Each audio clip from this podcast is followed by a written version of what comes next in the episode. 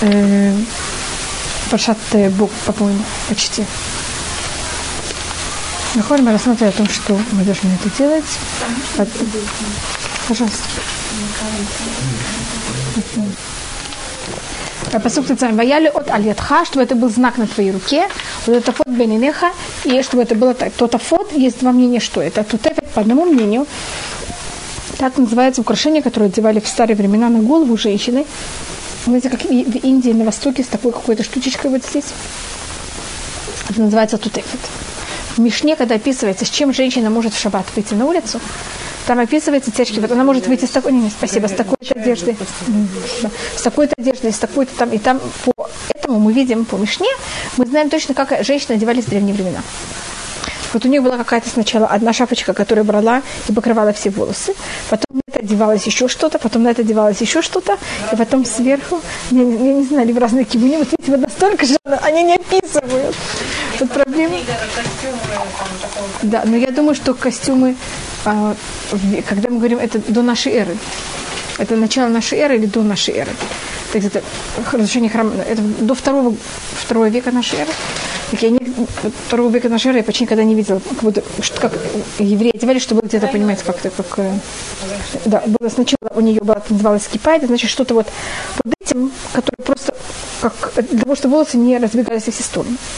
Потом на это брала, одевалась еще что-то, и на это одевались всякие украшения. Вот как это были вот такие вот. Они, украшения могли быть из золота, и могли быть из ниток, и могли быть всякие там, писать. И так как они хотели, чтобы видно было, что у них волосы под этим, так они одевали всякие сорта, это называется шиньоны, может быть, на русском, я не знаю даже как это, там описывается всякие сорта париков. Но, не, понимаете, есть шиньоны, есть парики, я на русском точно не знаю, что это, но там это имеет разные названия, чтобы, понять, как, чтобы там были как будто волосы, и как это, чтобы это выглядело как-то э, прилично. Так тут тефет это вот такое украшение на голову. Э, поэтому, когда говорится тотафот, видите, то тефет и тотафот. Махон это, как вы замечаете, очень похоже. Так женщины ходили, выходили с тотефет, а мужчины, значит, тфилин называется тотафот, потому что...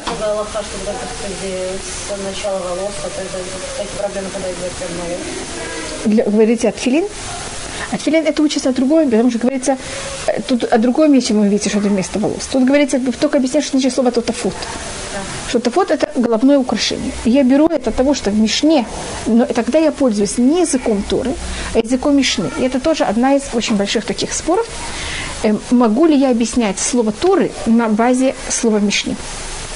Потому что знаете, что прослойки языков, они совершенно другие. Тот же самый язык в разные периоды пользуется тем же самым словом совершенно для других вещей.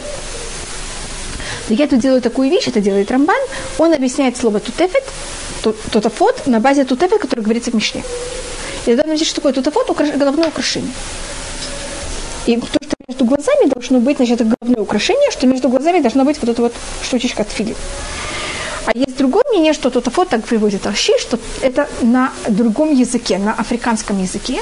И это делает, значит, в любом случае, когда я объясняю, что такое тутафот, я тут пользуюсь какими-то эм, какими-то уровнями, э, языковыми какими-то уровнями, которые каждый имеет другую проблему. Значит, тут, если я привожу Рамбана и рассматриваю, что тут это рассматривается как головное украшение, у меня проблема чего? Что я пользуюсь языком Мишны, совершенно другая прослойка. Это прослойка там после тысячи чем-то лет русский славянский, или даже русский, который прошел там, не знаю, 100 лет, 200 лет, то же самое слово имеет совсем другое значение. И я как будто не имею права уже объяснять одно слово, это же слово значением, которое было, это слово имело 200 или 300 лет назад. Так это проблема. У нас есть такое понятие, как лашон туалихуд, лашон навиим лихуд, лашон ктубим лихуд, и понятно, что лашон э, хахамим лихуд. Уже даже на уровне Миш... Танаха, даже в самом Танахе, если это написано в Торе или в, э, в пророках, это уже совсем другой стиль. А когда это говорится на языке мудрецов, это вообще совсем другой стиль. Это Рамбан. А Раши рассматривает, так как все языки, они произошли от какого языка, как вы знаете, от иврита. Поэтому есть случаи, когда на иврите это слово потеряло этот смысл, а на другом языке этот смысл остался со временем. Оно как-то и тогда он приводит, и Раши этим пользуется в Торе неоднократно. Когда он берет какое-то слово и объясняет его с персидского, с африканского, понимаете, как это? Совершенно с греческого. Вообще есть несколько случаев, когда он объясняет слово на иврите совершенно из других языков, пользуясь тем, что все языки произошли от иврита. Тогда он говорит, что тат и пат на каких-то языках, тат это два и пат это два. Тотафот это имеется в виду четыре. Татпат. Потому что в твилин должны быть четыре паршиот. Это вообще имеет смысл с четырьмя, а вообще не имеет смысла, понятно, как это с никаким украшением. Но я объясняю, какая проблема у Рамбана. У Рамбана проблема, что он пользуется, э, объясняет это слово на уровне мудрец, языка прослойки мудрецов. А Раши какая проблема? Что он берет и пользуется другими языками для того, чтобы объяснить, что это на иврите. Сюда? Примерно как-то? Но можно знать, что первоначальное понятие этого слова сохранилось в африканском языке. Если на иврите оно уже изменилось, на африканском оно уже не меняется. Так, да. Вот так в Раши... Да, так в Раши есть вот такое предание. И какая проблема? Значит, то-то вот проблема, что это слово, оно, э, как оно написано, оно имеет четыре буквы корня. А как вы знаете, на иврите нет слова из четырех букв корня. И поэтому явно должно быть что-то, что надо сделать с этим словом. Как это вам объяснить, а то оно очень странное. В любом случае, когда слово оно имеет больше, чем три буквы корня, это что-то очень странное, надо как-то рассмотреть, что это такое. И говорится ли от аль-ятха, мы, по-моему, рассматривали, что ятха тут написано с хем, совершенно неправильно, значит, что ятха пишется с хавсуфит. Вот черкнуть, что это будет не на, на неправильной руке. Неправильная рука значит левая рука. Правая правильная рука, а левая неправильная рука, поэтому мы знаем, что твилин надевается на левую руку. Э, и это показывает о том, что Всевышний нас вывел из Египта сильной рукой. Это что? Э, мы говорили, какая символика головы и глаз.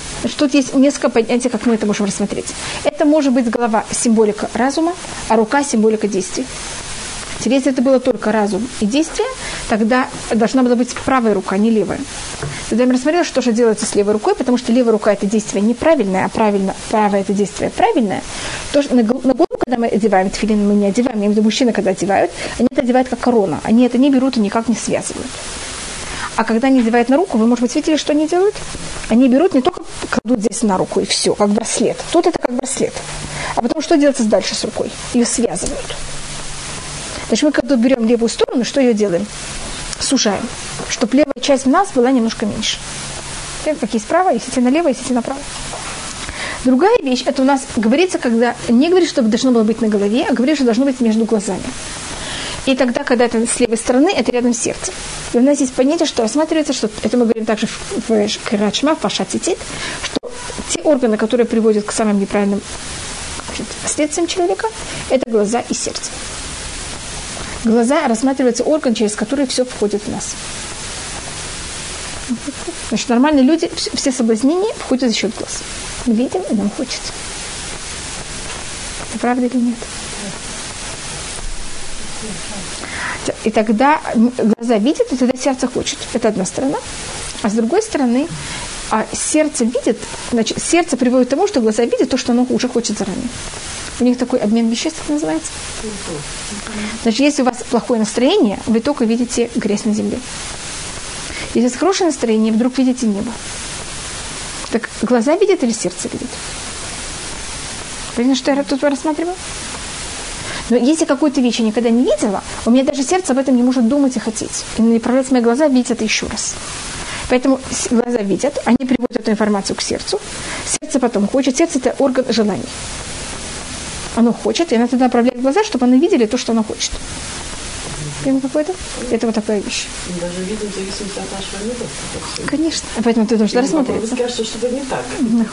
Поэтому говорим, что глаза, поэтому говорю, связь между глазами и сердцем, поэтому мы, мы это одеваем на, между глазами тфилин, чтобы у нас глаза видели то, что правильно, и мы это берем и одеваем на левой руке, что это место, это рука, которая ближе к сердцу. Значит, это и понятие действий и разума, и понятие глаз и сердца. Да, это считается третий глаз, как вы знаете. Это то, что... Это есть э, в других уровнях. Так это то, что мы, я только не вхожу в это ну, так намного более, потому что это относится к мужчинам намного более, чем к женщинам. Что это такое, какое это от. И одна из вещей это, что женщины в этом в какой-то мере меньше нуждаются. Также выход женщин из Египта, здравствуйте, был, э, здравствуйте. Как вы знаете, мы были в Египте порабощены намного меньше, чем мужчины. Если были порабощены не на таком уровне, как мужчин, мужчин же кидали воду и так далее. А у женщин все было менее остро, и поэтому также у нас эти знаки, они менее явно. Теперь шаббат не одевают твилин. Вы знаете почему? Потому что шаббат называется знак, и твилин называется знак. И поэтому мы знак шаббата, он как будто аннулирует нужду в знак твилин. Поэтому шаббат, твилин это не время. Э, шаббат и праздники это не время, когда одевают твилин. Есть такой, такие анекдоты, что если как будто женщина спрашивает, когда она одевает твилин, или она, и она не хочет показаться слишком религиозной, так она говорит, что она одевает только по шаббатам твилин. А мне кажется, что такая важно спрашивать. Да. Кто не хочет сложить, чтобы как-то религиозно. Такие зачем лет Да. Потому что сказать, что каждый день, это кажется немножко слишком. Так, так как раз шаббат, вы знаете, твилин не одевают. Что да? Йом тоже не одевают. Йом то их шаббат не одевается, не одевают твилин, а в холя муэд об этом есть спор. Потому что холя муэд, он с одной стороны холь, с другой стороны муэд. Если он муэд, то в нем не одевают филин. Если он холь, если это будни, в нем одевают филин. Если это праздник, в нем не одевают филин. Понимаете, какое у него противоречие? И поэтому есть обычаи. В холе муэд это зависит от обычая, одевают ли филин или нет. А что это праздник, это однозначно, что мы не одеваем филин. Сейчас мы начинаем следующую главу. А, это а, когда уже евреи взяли и вышли из Египта. Теперь есть у нас правило, которое Оахаим он все время прослеживает во всей Торе, что в, это говорит Мидраш, в каждом месте, где говорится Вайги, это очень плохо. В каждом месте, где говорится Вагая, это очень хорошо. А потом есть там спор в Мидраше, это всегда так, или есть всякие случаи, которые приводятся как антитеза, кого-то приводит доказать, что это не так. И Мидраш доходит, что когда говорится Вайги Бимей, это явно плохо. Просто Вайги может быть и хорошо. Но Орахаим идет по тому мнению, что Ваги, даже в нормальном случае, это очень плохо. И начинается война Шалах Парой там. И было, когда взял фараон и послал еврейский народ. Это, видите, начинается словами «Ваяги», как будто это очень плохо, тут же очень хорошо. Мы взяли и вышли из Египта. Так, еще немножко можно рассмотреть, тут есть несколько возможностей, почему это плохо. Потому что хотя это должно быть «Вагая бешалах паро», «Вагая» это какой-то хороший случай. ולא נחם אלוקים דרך ארץ פלישתים כי קרובו, כי אמר אלוקים פן ינחם העם באותה מלחמה ושם מצרים. И когда э, фараон взял и отслал евреев, не повел Всевышний евреев через э, страну палестинскую, так как она близка, так сказал Всевышний, вдруг народ возьмет и передумает, и когда они увидят войну, они возьмут и возвратятся в Египет. А тут есть несколько мнений, что, что это такое и как. По Оахаим, почему говорится «вайги», что это было, когда мы выходили из Египта, если бы вышли сами, было бы хорошо. И мы все время требовали от фараона, что мы выйдем сами по нашему желанию. А фараон своей стороны, что он требует? Он хочет быть тот, кто нас посылает. И так как фараон был тот, который нас взял и послал, это было очень плохо, потому что он как будто вложил в эпическом понятии, он послал среди нас доносчиков. И в духовном понятии он дал время ощущение, что он их посылает. И этим он какую-то какую-то египетскую часть в нас вложил, с которой мы потом все, все время, что мы находимся в, в пустыне, помните, сколько раз евреи говорят, идемте затемся, пойдем в Египет назад? Потому что они это помнили, как фараон их отсылал. Как будто кто дал им разрешение, был не Всевышний заставил фараона нас отсылать, а фараон взял сам и нас послал. И в этом есть, конечно, очень тяжелая вещь в будущем для еврейского народа. И вы знаете, должно быть, что когда говорится «хаам», народ, это всегда имеется в виду также нехорошая часть еврейского народа. Теперь, когда евреи хорошие, Всевышний их называет «мой народ», «ами», или их называет «бней Исраэль», или «Исраэль». А когда мы плохие, он нас называет «хаам». Или еще есть случай, когда он называет нас народом Муши. Когда Муше говорит Всевышнему, Всевышний, они мои, они же твои. И тогда между ними есть такой диалог, кого, кому они принадлежат. Но когда мы встречаем слово «ам», это значит, это не самая хорошая часть еврейского народа. Всевышний взял и не повел через Палестину. Теперь вы знаете примерно карту э, Египта, Израиля, как это... Значит, если вы из Египта хотите приехать в Израиль, самая простая дорога, это была в древнем, в древнем времени, были две или даже три пути, как ехали по Израилю, как проходили караваны. Только у нас был один самый простой путь, это назывался Дарахаям, путь через море, по побережью моря. Видите, как это просто? От Израиля по побережью вы идете, там очень тяжело запутаться, и доходите до Египта, и проходите Синайский полуостров, понятно, как это? Вы не входите вообще в пустыню, если вы ходите по берегу моря, даже если там пески, но все-таки там, понимаете, как это, не совсем как э, погода совершенно другая, когда это у берега моря. Это же не та же самая ужасная погода, когда мы находимся внутри пустыни. Здравствуйте. И логично было бы, что евреи как пошли? Через море. Примерно как путь море. Другой, караван, другой путь караванов назывался Дерехага, дорога гор, дорога горы, может быть, более точно, или Дерехавод, путь праотцов. Наши праотцы всегда, когда они едут куда-то, они едут по хребтам гор. Это был тоже древний путь. И заметьте, что все важные города в Израиле, они находятся на хребтах гор. Это Иерусалим, это Бершева, Хеврон, Бетлехем, Иерушалаем, Шхем. Вы замечаете, где они находятся? Все на той же самой, как сказать, прямой. Это центр Израиля, и там у нас была вторая, вторая, вторая дорога. Хагар, дорога гор, горы, она по хребтам. Значит, когда вы едете по ней, вам не нужно опускаться и подниматься. Вы едете прямо, потому что все, весь этот район поднят. Это, пожалуйста. Или вот тут вот есть открытое место. Или это называется также в истории Дерехавод, путь праотцов. Понимаете почему? Потому что наши все праотцы там ехали, и вы понимаете, что если там были главные города Израиля, почему там были главные города Израиля? Потому что там, должно быть, проходили люди через это место. скажем, в Европе обычно почти все старые города находятся или у берега моря, или у, эм, в, на, на реках.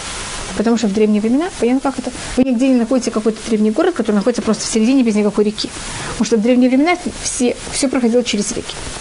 Так в Израиле мы находим, наоборот, древние города именно на, понятно, как это, то, что называется Дагахавут. По хребтам гор там проходил самый главный путь. Еще был один путь, он проходил через то, что называется сейчас Дагахабика, дорога долины рядом с Иорданом, но она потом стала менее... Э, были периоды у нее, потому что когда была с дома Амура, когда перевернулись, там это немножко, понимаете, как-то все сотряслось. Это был путь, который шли через него, особенно в Судовскую Аравию, в караваны, которые шли в, на юг. Так логично было бы, и вот это у нас один из, у нас обычно Танах нам не говорит, что должно было быть. Обычно Танах нам говорит, что было.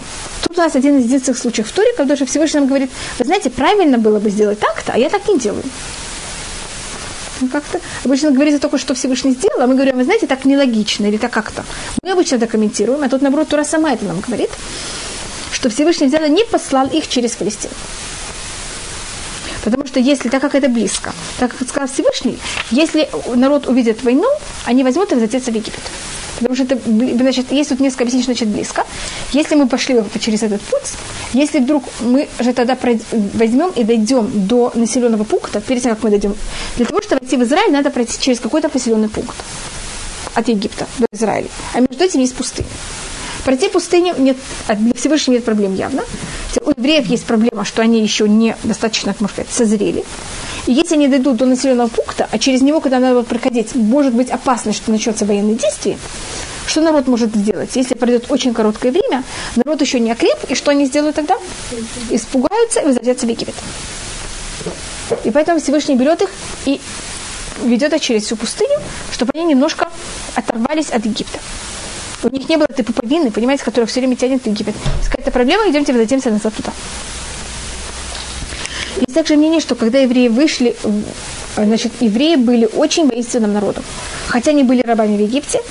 И также потом, когда, может быть, я вам говорила об этом, в течение всей нашей истории, до примерно последних тысячи лет, две тысячи, даже, может быть, 1500 лет, евреи были очень воинственны. Вот я вам говорю, что мы, были, мы имели, как говорится, у нас был характер, как у грузин примерно. Извините, что я так... Я не хочу совершенно унижать никаких грузин никого, хасвахалиля. Но, значит, е, значит, еврей и нож, это было как будто бы, э, сказать, то же самое слово. И это мы видим там в всяких э, рассказах или исторических данных, или в некоторых других, в которых евреи были, значит, задеть еврейскую честь, это просто было, понимаете, люди понимали, что все, они живые из этого места уже никогда не выйдут. Так евреи, которые были в Египте, какая-то часть евреев, они были тоже вот такие вот. Значит, это характер. Характер с ним ничего не возможно сделать. Даже если они рабы, они такие. И особенно это было у потомков Юсефа. У, а, у Юсеф, они же были сначала самые главные в Египте. Даже еще более важны, чем египтяне. Когда египтяне начинают порабощать всех, вы понимаете, как себя ощущают сыновья Юсефа, потомки сыновья Юсефа? Как это может быть? Мы в Египте, мы же вообще потомки, понимаете, властителя. И особенно из двух сыновей Йосефа, Менашева и Ефраим, кто себя ощущал еще более важным? Как вы думаете, кто был избран как более важным? Ефраим. И какая-то часть потомков Ефраима не может вообще терпеть это рабство. Они все время считают, сколько лет надо быть в Египте. И вы помните, что когда мы были здесь, мы рассмотрели, что мы вышли из Египта через 430 лет. Они делают расчет, доходят до 400 лет. Как будто они же знают, что мы, от, Всевышний обещал Аврааму, что его потомки будут 400 лет в рабстве. И они берут, через 400 лет выходят. выбегают как-то из Египта, что вообще совершенно непонятно каким образом, и идут вот дорогой моря, то, что называется. Доходят до Палестины. И, фалести... и фалестимляне не дают им разрешения пройти дальше. Начинается битва, и они все убиты. И это еще одна вещь, для чего Всевышний нас не ведет этим путем, потому что если мы туда дойдем, увидим там их могилы, нам тоже будет очень неприятно. Поэтому нас повели другим путем. Ну, было как-то бы понятно, когда евреи там бы дошли, прошло всего всего 30 лет. А это, это есть тем, что Авраам заключил союз с Авраамедом, который не успел заключать, и поэтому его потомство, эти евреи не прошли это время, И также не могут захватить свою территорию. Теперь тут мы видим, что каждый раз, когда мы должны будем войти в Израиль, тут же первый раз, когда мы вообще должны, мы еще даже не идем в Израиль, только Всевышний думает, как нас вести в Израиль, э, у нас есть проблема с палестинянами. И видите, нас с этого момента, значит, мы только вышли из Египта, мы еще не вошли в Израиль, у нас уже проблема с палестинянами, и у нас эта проблема с палестинянами будет до, мне кажется, до наших дней явно. И рассматривается, что до, почти до прихода Машеха у нас эти палестимляне висят над, над головой. Нет, совершенно нет. Это та же самая территория, но совершенно другие люди. Но они в какой-то мере ментально имеют ту же самую силу. И у нас вот мы, Пашат Бешалах начинается с палестинянами, что мы через них не идем, потому что там будет война. И заканчивается, если вы просмотрите, в самом конце война с Амалеком. Эти две войны рассматриваются, что это начало, как будто бы, когда мы вышли из Египта. Первая была, значит, мы вышли из Египта, мы должны были пройти через Палестину, это было, это было невозможно пройти через Палестину. И потом мы идем дальше, и мы натыкаемся первым делом на Амалека. И рассматривает Рамбан, что это также символика того, что будет перед приходом Ащеха. Он там говорит, как была первая война, так и будет последняя война. Как у нас спрашивает Бешалах, как будто только с Палестиной у нас нет войны, мы только не идем через них, потому что это опасно. А с Амалеком у нас, они на нас нападают, и мы воюем. У нас понимаете, что с обоих сторон? И я не знаю, я вам рассказывала, у нас есть две духовные силы. Амалек, они наши враги, когда мы не в Израиле, а филистимляне наши враги, когда мы в Израиле. Я когда рассказывала, какая символика Амалека и что это такое. Но... Что это? Да, Сафек также, и Амалек, его гематрия это Мар. Что такое Мар? Горько. Горечь. Вы хотите, можете посмотреть Амалек. Ам, лак. Значит, куф это 100, а айн это 70, ламед это 30, так это еще 100, так это оказывается 100 и 100 это 200, а мем так и остается, это 40, это становится ма. И это тоже нам делает не просто есть неприятность, Мицраим это э, цар, цара, это неприятность. А Амалек это горько. Горько считается еще тяжелее и ужаснее, чем неприятность. Неприятность может быть не обязательно горькая. Когда горько, это уже вообще, понимаете, на иврите рассматривается как конец всего. Мирьям, помните, что так называется? Это рассматривается, когда были самые ужасные муки в Египте. И Амалек это наши неприятности, когда мы не находимся в Израиле, а палестиняне это для того, чтобы войти в Израиль. Видите, что говорит, что вот когда вы должны войти в Израиль, мы натыкаемся на палестинян.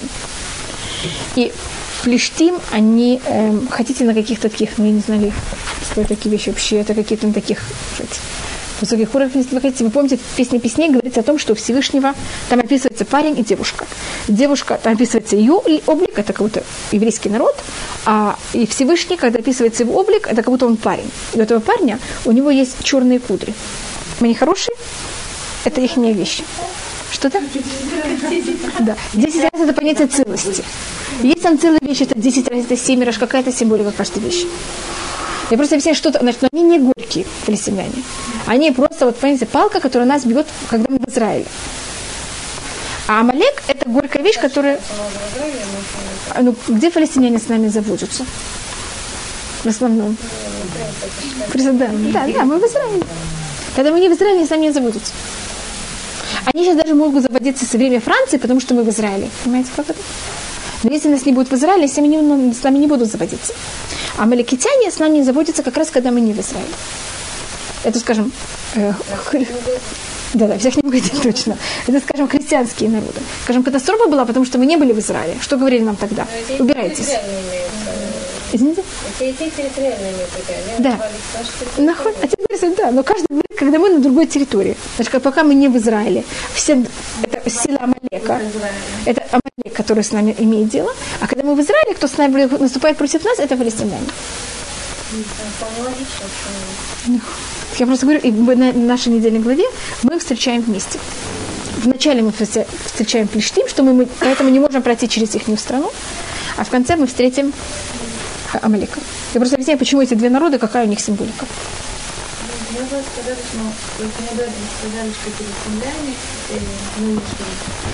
У меня на самом деле палка в, в руках Всевышнего, и нас бьют каждый раз, потому что не да. Да. Так из этого следует, как мы сказали, что нам не следует отвечать им, а следует молчать, потому что это магия нам. И это... Я, с одной стороны, должна себя защищать. Это первое дело.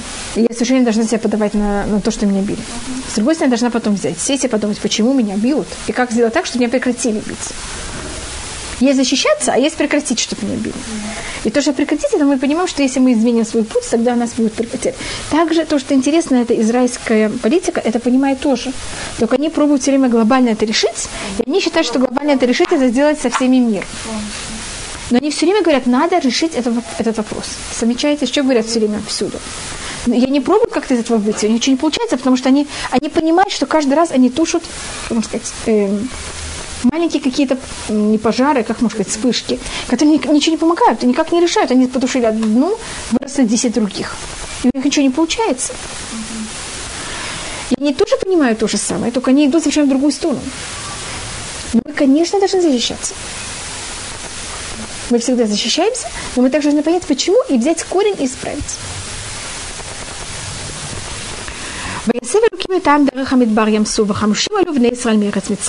И взял и окружил Всевышний народ через пустыню, э, через Ямсу. Значит, вместо того, чтобы пойти через Средиземное море, мы пошли к Красному морю. Понятна разница? Теперь знаете, что, почему Красное море называется Красное море на русском?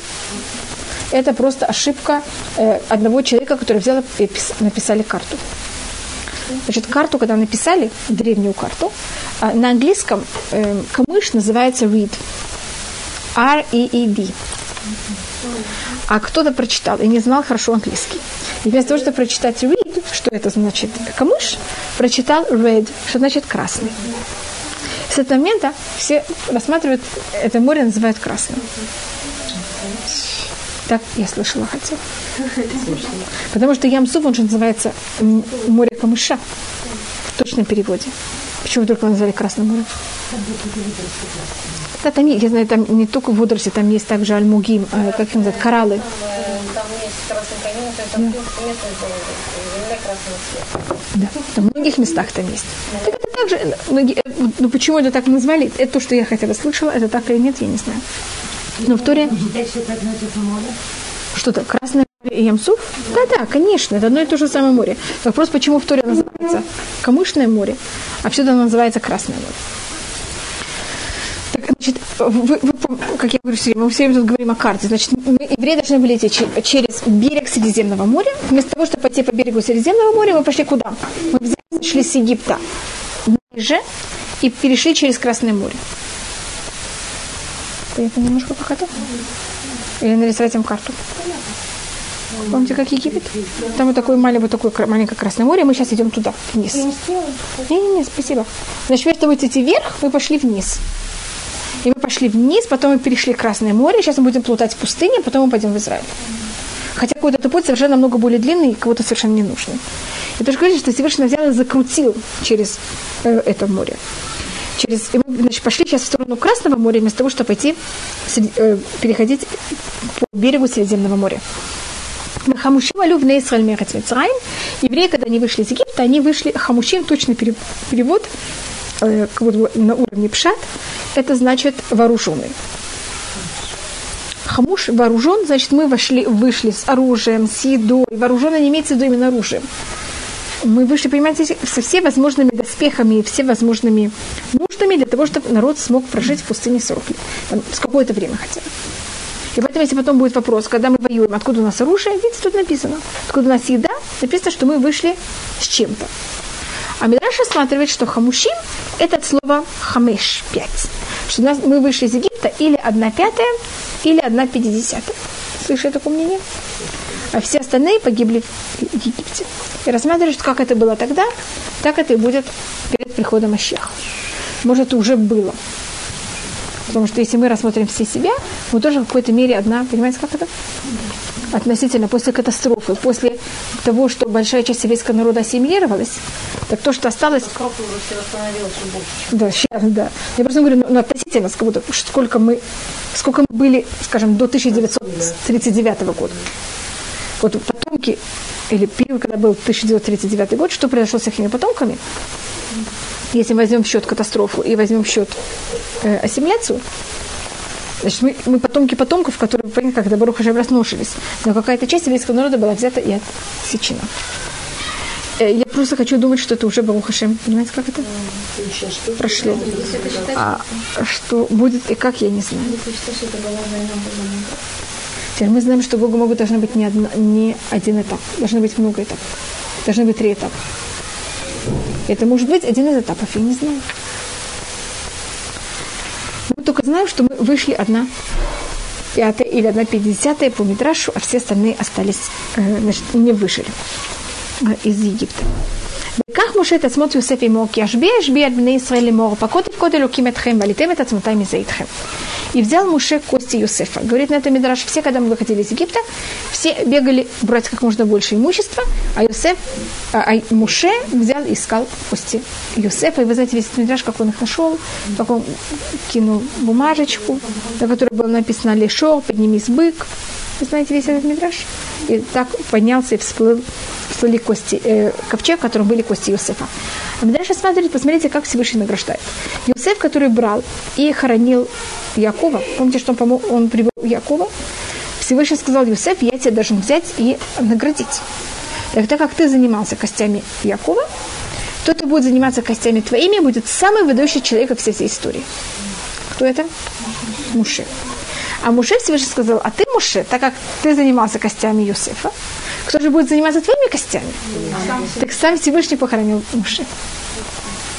Как это рассматривается, как будто кто делает, он получает награду, и тогда кто-то занимается им, должен быть еще более на высоком уровне. И мы все время будем видеть и Муше и Юсефа вместе. И можно рассмотреть, какой обычно рассматривается Авраам, э, Юсеф и Муше. И я объясню связь между ними. Авраам первый, кто сходит в Египет, Йосеф приводит к тому, что все евреи сходят в Египет. А Муше тот, кто берет и выводит евреев из Египта. Понятно, как Муше и Йосеф, они замыкают круг. Из-за Йосефа все вошли в Египет, из-за Муше все вышли из Египта. Поэтому Муше берет кости Йосефа. Поэтому так подчеркивается, поэтому это не Арон, а никто другой, а именно Муше, так как он тот, кто выводит евреев из Египта.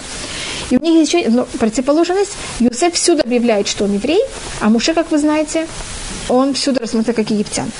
И поэтому Юсеф, который всюду объявлял, что он еврей, будет похоронен в Израиле, а Муше, который в каких-то случаях его рассматривали как египтян, он берет кости Юсефа, и для него какое-то наказание. Кости Юсефа ты берешь весь путь в пустыне, а, конечно, твои кости останутся в пустыне, а кости Юсефа евреи возьмут и переведут в Израиль и похоронят в Шхеме. Значит, рассмотрела первый комментарий, был, когда рассматривала, что это награда Юсефу, а с другой стороны, я это видела сейчас как на каком-то, на каком-то уровне немножко упрек Муши. И в этом поступке есть и то, и другое, и третье. Понимаете, как это, это очень многосторонняя вещь. Я только объясняла, почему тут подчеркивается, кто взял кости Юсефа. И почему это так подчеркивается. И говорится, что Муше, он в этом посуке называется человек, который очень любит мецвод. Ему никогда не хватает мецвод. Когда даже вот после всего того, что он привел к тому, что евреи вышли из Египта, он мог попросить кого-то другого взять кости Юсефа, он сам, понимает, как будто бы этим занимается. И это у Муше видно в течение всего периода до э, его смерти. Даже вот в самый последний момент он думает, как еще что-то сделать, как-то что-то еще э, дополнить. Так как взял и в веках Муше это смотрит Юсеф ему, и взял Муше кости Юсефа с ним, отсюда мы учим, Муше он рассматривает Куаним, Левиим и Исраилим. А Муше называется Куэн или Леви, как вы знаете, он считается Леви, и так как вы видите, что кости Иосифа были с ним, зачем говорится, подчеркивается, в веках Муше, это цмот Иосиф. Зачем говорится, какое слово тут лишнее? С ним. И взял Муше кости Юсефа. Зачем говорится с ним? Отсюда учится, что кости Юсефа имели право находиться вместе с ним. И отсюда мы учим, что вы знаете, что у нас потом в стане будут три стана. И нечистые люди не имеют права быть в каких-то станах. Так человек, который дотронулся до мертвеца, имеет право быть в стане Леви. Что-то? Внутри стана Леви. Он может быть, те, кто тронулся до мертвеца, может быть среди евреев и может быть даже в стане левитов. Только он не имеет права быть находиться в стане Куаним и в самом стане, где находится храм. И это мы учим о том, что говорится, что Муше взял кости Иосифа с ним. Кости Иосифа – это же мертвец. И что значит с ним? Они имели право все время находиться вместе с ним и в его стане. А так как Муше, он левит, отсюда мы делаем вывод, что в стане э, левитов имеет право находиться человек, который тронулся до мертвеца, и даже сам мертвец. Только в случае, когда он хочет пройти очищение, и он должен там есть э, жертву. А так это совершенно не мешает. Примерно, скажем, человек, который он прокажен, не имеет права находиться в каких-то, вообще ни в каком стане. А человек, который тронулся до мертвеца, имеет право находиться в стане, даже не только евреев, но даже в стане Леви. И это учится от того, что говорится, и взял Муше кости Иосифа с собой. Ему, ему говорит Бедраш, ему бы махицату. В его, в его стане. Кешбеш бедный Израиль, так как он взял и заклял еврейский народ, лемор, покод код элукиметхем. Тут, когда я говорю евреев, это не очень правильно, тогда еще нет понятия евреев. Это говорится сыновей Израиля, имеется в виду его братьев, когда Всевышний возьмет и вспомнит вас, и возьмите и поднимите э, мои кости отсюда с вами. Говорится, что значит отсюда с вами.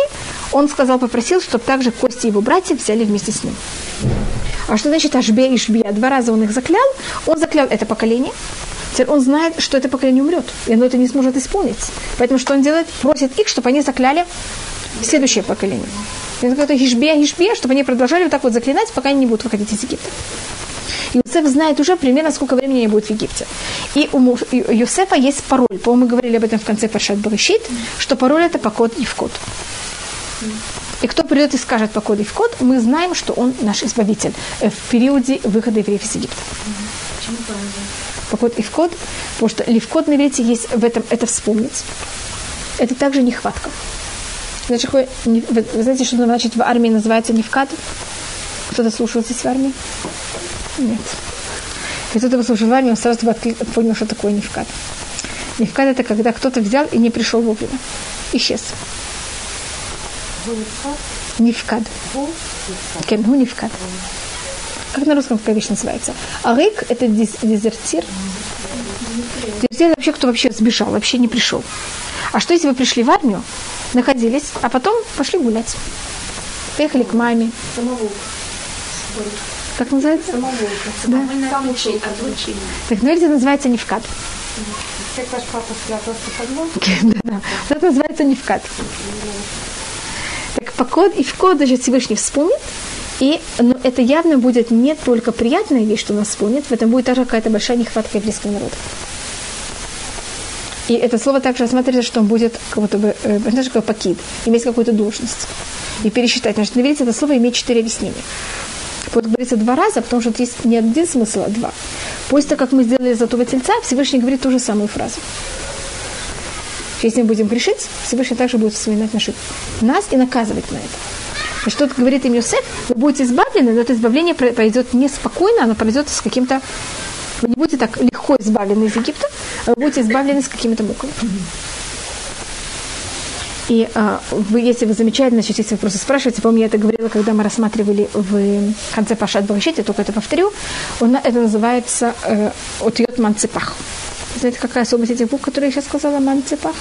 Эти все буквы, у которых их пишут по-другому, когда они в конце слова. Мем и мем суфит, нун и нун суфит, цади цади суфит, пей и кув суфит, каф и каф суфит. Так вот, фразы, как мы их называем, они называются манцепах. Почему в таком порядке, я не знаю. Только знаю, что вот так их говорят. Понимаете, как это не, не ха, даже как будто не по порядку алфавита. И э, рассматривается, что каждый из наших праотцов, он раскрыл другую из этих пар. А, Авраам раскрыл нам лех-леха. Всевышний говорит Аврааму лех-леха. И этим Авраам раскрывает, понятно, как это первых. Хав суфит, ведь это говорится тоже два раза. Вот это, хотя это пишется оба хафа конечные, но так вот говорится это два раза, что есть две возможности. А, у Яков, извините, Ицхак нам раскрывает, киацамта, лех миману, киацамта мимену меод. Видите, сколько я там говорю мем? Это когда филистимляне говорят Ицхаку, уйди от нас. Он это мем. Эм, Яков раскрывает нун, эм, Йосеф раскрывает пей, а Машиах должен раскрыть цади. И как вы говорите в Твилат Амида, когда вы молитесь за Машиаха, Эцемах Давид Авдеха Мейрат Ацмиях. цемах ля смех. Эти два раза вы говорите цель. И это мы уже знаем, что это самый конец. Да, там уже все. Как так Юсеф, он первое избавление и выход евреев из Египта, это было на уровне Пей, а последнее во время прихода Машеха это будет на уровне Царь. Ну, как-то вот первое начало и конец. Но это э, немножко. В Исуме Сукот. Мы, по-моему, рассмотрели, что первое место, где мы остановились после выхода из Египта, было в Сукот. Хану Бейтам и Кцахамидбах. Значит, мы едем, остановились в Сукот. Следующее место мы остановились в Бейтам, и мы уже входим в начало пустыни. Значит, потому что так как мы выходим из Египта, Египет это еще не пустыня, и мы уже подходим к краю пустыни. Сейчас мы начнем с этого момента ехать в пустыню. И как, значит, момент, когда мы едем в пустыне, что нам обязательно надо? Нам нужны облака. Как вы знаете, без облаков просто невозможно выдержать. Теперь вы должны понять, что мы едем 600 тысяч мужчин с 20 лет. Параллельно столько же есть женщин, женщин с 20 лет. И сколько есть пожилых людей, и сколько есть младенцев. Если младенцы идут по жаре без облаков, вы понимаете, что будет хасвахалиль, это просто невозможно. Даже если есть еда и есть все остальное. Поэтому, когда мы подходим к краю пустыни, к нам приходят облака. Вашем улех лифнеем юмам бамуданан, и Всевышний идет перед ними днем в столбе облака, облачном, лянхутам хадарих, для того, чтобы им показать путь, лайля бамут эш, а ночью столбом огненным, лейрлаем налехат юмам валайла, для того, чтобы взять и освещать им, чтобы они могли идти и днем, и ночью. Значит, облака, по преданию у нас были семь облаков, шесть облаков со всех сторон, верхнее, верхнее облако, оно закрывало, защищало нас от солнца. И вообще от всех возможных э, излучений, которые есть в пустыне, более сильных. Четырех сторон, которых были, значит, это уже пять облаков. Понятно, как это четыре с четырех сторон. Они занимались тем, что они нас закрывали от врагов. И когда были войны, так, также враги не могли нас видеть, так как мы были укутаны. И стрелы также не пронесали, не могли это пронзить не попадали. И если в кого-то они попадали, они попадали в тех, кто были... А если люди вели, вели себя очень плохо, таких облака не окутывали. Они оказывались вне облака. Значит, так облако их покрывало сверху, понимаешь, что было? Да, были, всегда есть. Что-то? Это нет, невозможно. И, мы, и у нас есть случаи, мы даже знаем, понятно, как это люди, которые оказываются вне облаки, и они обычно те, которые поражены, если у нас есть какая-то связь с врагами, так врага э, на них нападают. Их они могут как-то здесь и зацепить. А вот это получается опять облаков. Теперь шестое облако, оно было внизу, и оно делало... Что-то? Нет, так это посмотрим. У нас еще было. Это было одно первое, которое я еще о нем не рассказала. То, что это было внизу, оно нам все наши вещи поднимало. И нас как-то немножко так несло. Понимаете, что там не нужно было так тяжело ходить. Да, как эскалатор. Теперь все эти облака вместе, они нам брали и нашу одежду нам мыли и гладили. Да, химчистка. Значит, женщинам в пустыне не надо было не готовить, потому что ман падал. Не надо было заниматься, значит, чем женщины тратят на свое время? На то, что они э, стирают и готовят. В пустыне надо было не стирать, не готовить. И шить тоже не надо было, потому что одежда, это говорится в, в конце в книге Двоим, что одежда на все, все период, когда мы были в пустыне, мы, у нас там были же сложности покупать одежду каждый раз. Там, понятно, как-то пока мы встречаемся как, как-то с людьми, так она росла вместе с нами. И она не портилась. А с детьми, когда дети росли, она росла с ними, а для взрослых она не портилась. И она проходила, как говорится, ну химчистка портит одежду. А облака, наоборот, понимаете, к чему приводили? Что одежда становилась еще лучше. Я в любом случае насчитала сколько? Шесть облаков. Вы мне, я сказала, что есть семь. Так пер, еще одно облако шло за, перед еврейским станом. И, оно, и вы когда-то гуляли в пустыне, там очень неприятно гулять. Потому что, значит, может быть, кто любит идти по скалам и лазить, ему может быть очень приятно. Но так там каньоны. И взять детей маленьких. Значит, есть места, где можно только пройти за счет того, что вы лазите на эм, карабкаетесь на, по скалам, значит, э, э, делаете снеплинг или э, берете и на веревках сходите. С детьми также почти невозможно. Это то, что было на первое облако, которое ходило перед еврейским станом. Три дня разницы. И она за эти три дня брала все горы, сравнивала. все ямы, понимаете, как это? Все, вот как вот, как вот их все, все. И всех диких животных, то, что вы сказали, скорпионов, змей и все остальное разгоняла. И она вот по пути еврейского народа все сравнила и оставила только три, го- три горы по преданию. Хар Синай для того, чтобы получить Тору. Хуахар – это место похоронения Аарона. И Гар Нево – гора похоронения Муше. А все другие горы были сравнены в тот момент. Потом они могли создаться заново, понятно, как-то, что-то другое. Но в то время они все сравнились. Значит, поэтому для чего нам надо было семь облаков? Э, Мы знаем, где гора Гар. Гора, место захоронения Аарона считается так хотя бы, что это из всех трех, о которых я говорю, единственное, что более-менее считается известным, это гора Ар, она находится на территории Иордании, и там э, жители Иордании показывают место захоронения Аарона. А, Я знаю, что есть люди, которые пробуют туда ехать. Я вам не очень советую. Да. Да. Т- Да, даже ехали? В Иорданию?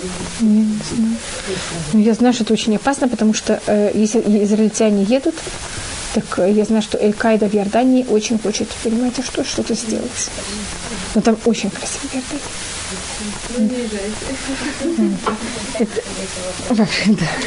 И там еще, если говорить о красном, там есть э, одно очень известный город Петра, который выбит в скале, э, красный город. Аселя Адом, израильтяне в течение всей истории очень всегда пробовали туда добраться. Законы, незаконно, и, и были парни, которые погибали. Но для них это был какой-то предел мечты добраться до этого города. Да, сейчас это более спокойно. На своей машине нет номера на границе Э, Иорданские номера. я думаю. Только вы должны приходить э, знать иврит. Это не стоит в этом месте так разговаривать. Э, да.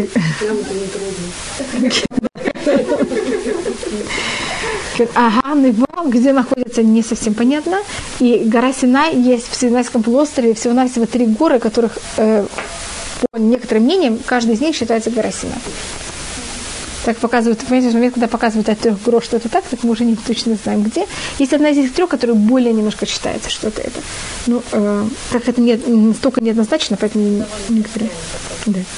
Там есть, э, там есть такой гора, называется гора э, Муса, гора Муши. Это то, что обычно считается как, может быть, как одна, одна из этих возможностей.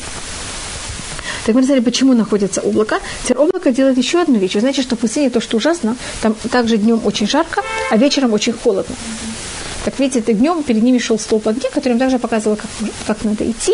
И кроме того, он также, кроме того, что он освещал, он также немножко их грел, чтобы не было такой ужасной перепады температуры. Могли заниматься турой, могли воспитывать детей, ну, понимаете, ну, вот работа. И говорите, что...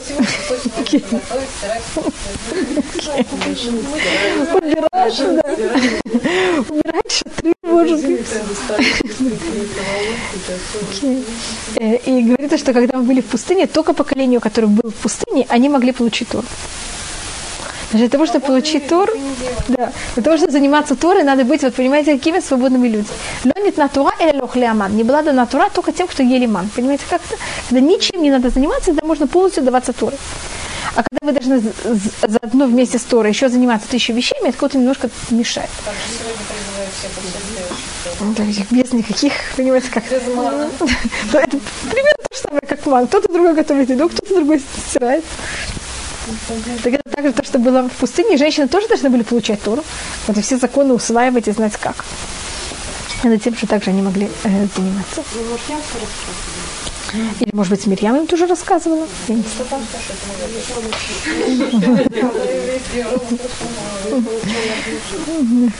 Были и были. Было и так, и тогда. Теперь, когда мы получили в начале, первый раз, когда мы получили Тору, мы это потом посмотрим, мы уже сначала говорил с женщиной, потом говорил с мужчиной. Так это мы потом посмотрим.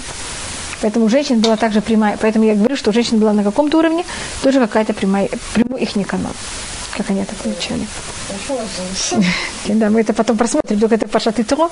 Мы тут еще даже не начали получать Тору, поэтому мы еще говорим, понимаете, как о том, что будет в будущем. И это как, э, как евреи знали, где останавливаться и как ехать, это рассматривается в книге Бамидба. Там уже описывается точно, как мы ехали, как это было. Значит, э, облако, оно, когда надо было остановиться, облако брало и делало форму, как будто бы как шалаша. И они знали, что вот в этом месте надо остановиться, и потом у них также будет точно, что в этом месте надо поставить. И потом как отмеривать, где все... У них была особая форма, как они должны были ехать. А когда надо было ехать, облако брало и превращалось в форму бревна. Понимаете, как это бревно? Это как стрела, что-то вроде. Направление, Направление показывало им, куда надо ехать. Тогда они знали, что надо взять, собраться, все вещи и ехать.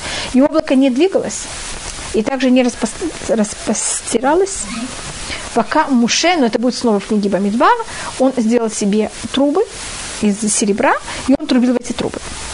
И потом он также говорил, и, и были у него какие-то фразы, которые он говорил, только после этого или облако растиралось, или наоборот останавливалось конечно.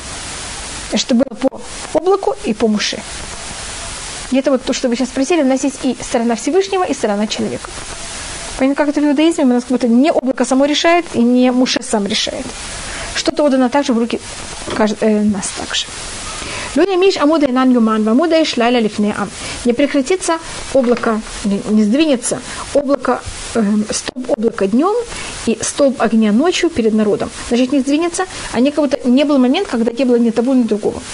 Они каждый раз э, во время сумерок и во время восхода солнца был период, когда и то, и другое были вместе. Ну, чтобы они оставались без никакой защиты. Или были и огонь, и облако, или наоборот, и облако, и огонь перед народом. Так это нам описывается, значит, момент, когда мы входим в пустыню, это как мы идем в пустыню.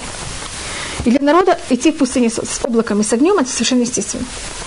И так у нас будет это все время по, до того, как мы сделаем золотого тельца, когда у нас начнется немножко перебой, это называется.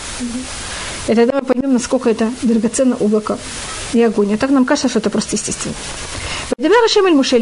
И сказал Всевышний Муше, чтобы он это сказал народам.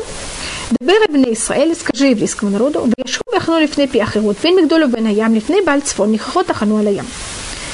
Я читаю, может быть, следующий посыл для того, чтобы объяснить, для чего это Всевышний делает. «Вамар пару ливней Исраэль невухимем баарет сагар алейхим хамидбар». Мы вышли, у нас такая проблема. Мы вышли из Египта, когда мы египтянам обещали, что мы вышли на сколько дней? На семь дней. На путь трех дней. И фараон послал среди нас э, агентов. На каких? Знаете тоже, что у нас происходит. Сейчас мы прошли уже два дня. Сейчас вопрос... Агенты были с нами. Или они, может быть, не были совсем в облаках. Да. Но агенты вокруг нас все время. Нас есть евреи такие, которые не совсем хорошие, потому что даже если агент находится вне облака, есть также евреи, которые находятся вне облака. Поэтому поделить кто кто не так легко. Понимаете, есть евреи, которые их покрывают. Без его желания, может быть, но понимаете, как это их не выдаются за счет того, что они тоже там оказываются вместе с ними. И, и сейчас, значит, если мы после семи дней не возвращаемся, мы плохие. Мы как-то нарушили наш договор с египтянами, с фараоном. И мы пока еще как будто связаны. Мы вышли по их разрешению. Как я вам говорю, нас отослал фараон. Понятно, как-то он нас послал. И как-то мы еще под его властью. Всевышний хочет взять и разорвать эту власть. Чтобы мы полностью освободились. И чтобы это было сделано также честно. Для этого мы должны взять и делать всякие интриги фараона. Интриги, или как можно сказать, превратить его в такую марионетку. Ну, Моше сам приходит к фараону и просто выпустил. Да.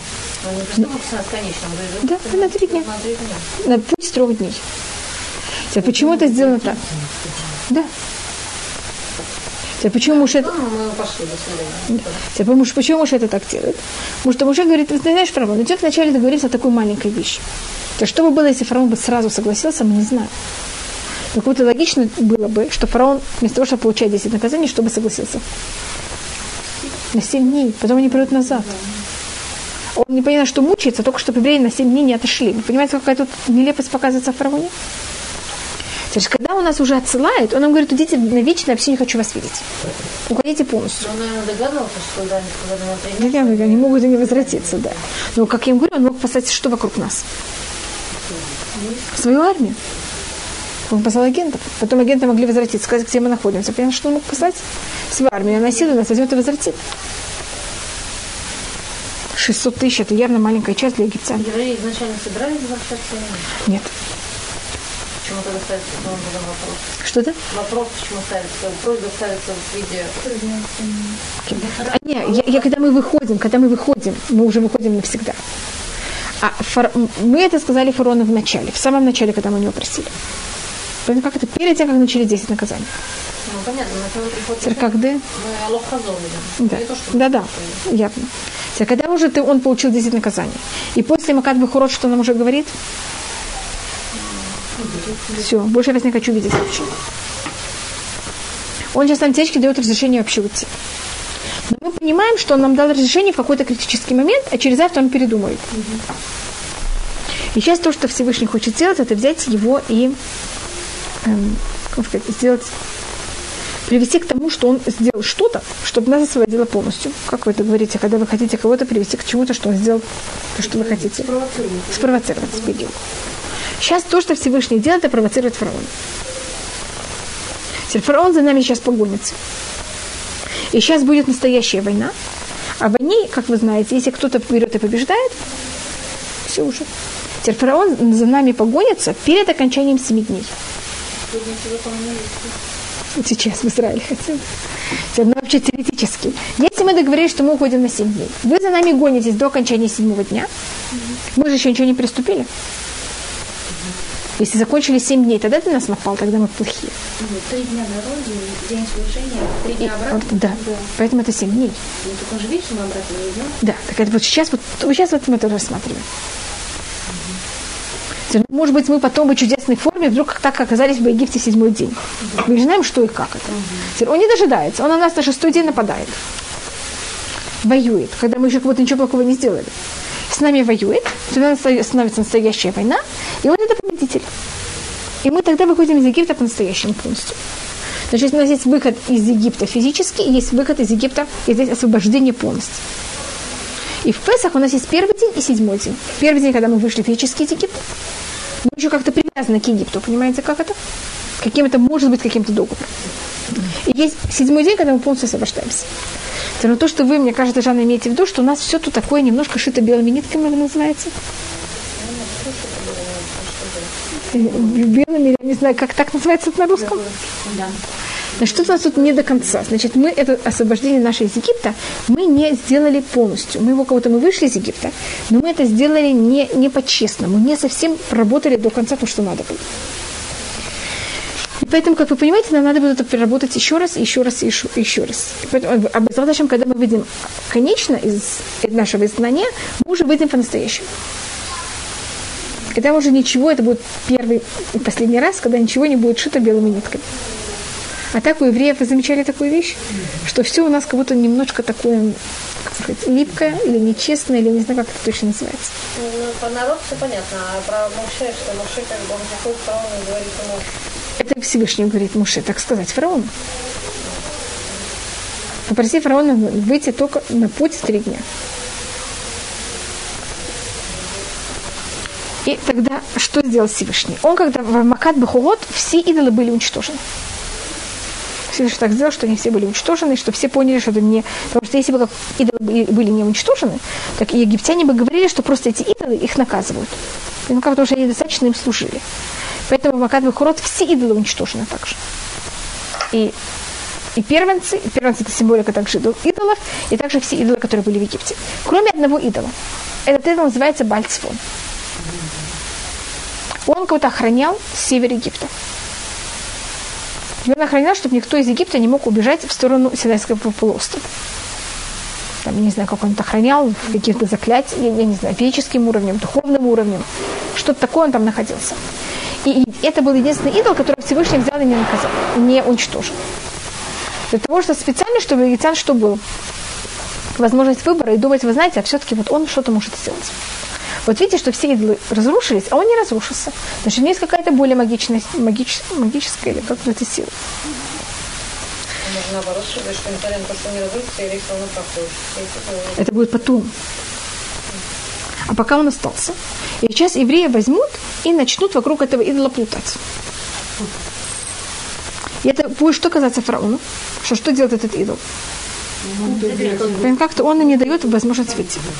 Так вот я просто... И сказал э, евреям, чтобы они взяли и возвратились лифны пьяхирот, чтобы они возвратились в какое-то место, которое называется пьяхирот. Это было такое место, в котором были рот, хирот, точный перевод. Значит, есть скала с одной стороны, скала с другой стороны, и какой-то есть рот пройти между ними который находится в Мигдалю Венуям, рядом с Мигдалем и с другой стороны моря, перед Бальцфоном. И что вы взяли и остановились у моря напротив Бальцфона. Ну, как это выглядит со стороны? Какой-то Бальцфон держит евреев и не дает им никуда уйти. И тогда фараон скажет, а евреев, они взяли и запутались в пустыне, и пустыня закрыла на них. Что это? Это Бальцфон не дает нам никуда идти дальше. Так мы тут делаем, мы провокаторы. Так почему это называется провокаторы? Всевышний нам говорит, возьмите и сделайте провокацию Египта. Теперь поймите, что эти египтяне бедные. Выдержали сколько наказаний? Они должны клюнуть на эту, извините, что я говорю клюнуть, но так говорят на русском, на эту провокацию или нет. Вы бы на это откликнулись после 10 наказаний или нет?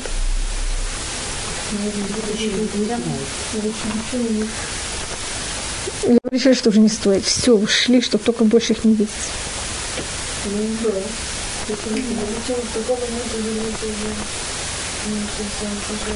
Что да? Это то же самое, что люди отвлекли, все равно продолжают. Теперь то, что рассматривают, они как будто не побежали, не хотели вообще бежать Синай. Им уже было, понимаете, мы им, как можно сказать, мы им уже надоели до невозможности. И это Всевышний тоже попросил, для это была специально эта провокация сделана, что перед тем, как мы вышли из Египта, мы пошли у всех и просили драгоценности, помните? Евреи этого не хотели делать. И Муше их умолял это делать. Всевышний просит Муше. И то, что евреи вышли с драгоценностями, это от деньги люди любят свои деньги. И когда египтяне видят, что мы после 7 дней не возвращаемся, они, или через 3 дня не возвращаемся, они понимают, что не только потеряли евреев, а что еще потеряли в добавку. И это их немножко, как можно сказать, стимулирует за нами гнаться. Поэтому это были особые люди. Кто это? Египтяне? Конечно. Конечно. Команда. Мы потом просмотрим. Значит, ну, понятно, и поэтому Муше просит, поэтому подчеркивается все время эти драгоценности, которых мы просим у египтян. И это специально Всевышний задумал для того, чтобы все-таки помочь, в кавычках, египтянам в этом выборе. Потому что если бы не взяли бы драгоценности, их вытащить из Египта как будто на нормальный уровень человека, значит, надо было как-то добавить какой-то неописуемый, изменить совершенно как будто бы уровень выбора для того, чтобы они за нами погнались. Так как они взяли драгоценности у нас, это помогло, понятно, стимулировать египтян за нами не погнаться. Лев фараон. Всевышний нам говорит, я возьму, укреплю сердце фараона. И вы помните, мы говорили о том, что значит укрепить сердце фараона? Или это, наоборот, восстановить у него выбор? Или это наоборот, как мы рассмотрели, для того, чтобы отнять у него выбор. Тут есть спор, как это рассматривать. Врадав ахарихем, ахарихем, и он возьмет и побежит за ними. Бекабда фаров холь хилова, иду Мицраим, ки они Ашем вясухен. Я буду уважен через фараона и через всю его армию, и будет знать Египет, что я Всевышний, и евреи сделали так. Все почему подчеркивается, что евреи сделали так? Евреям это очень тяжело. Значит, евреи как будто вышли из Египта, идут уже в сторону выхода. И сейчас что им говорят? Возьмите, повернитесь назад. И они должны это специально сделать этот маневр, они поворачиваются назад и начать петлять вокруг, вокруг этого Бальцфона. Теперь, если вы убегаете от кого-то, вы хотите повернуться в их сторону? Всевышний им говорит, они берут и поворачивают в сторону Египта. И это был очень тяжелый, тяжелое испытание для евреев, поэтому подчеркивается, я сухен, и они сделали так. И может быть только посук хэт, ваюгат мелех Мицраим киварахаам. И было донесено царю Египту, что убежал народ. Понятно, кто ему донес? Кто, кто это ему сказал? Вот эти агенты. Значит, эти агенты, они были, конечно, специальная команда, или как вы это называете, спецкоманда. Так то, что евреи взяли и прошли за 4 дня, они проходят за день. И как это не бегут? Докладываются фараону. И сейчас фараон возьмет и начнет гнаться за нами, и у нас догонит через тоже очень короткое время. А мы все время как будто никуда не двигаемся. Потому что если мы двигались этот период, они же не могли бы нас догнать, догнать нас.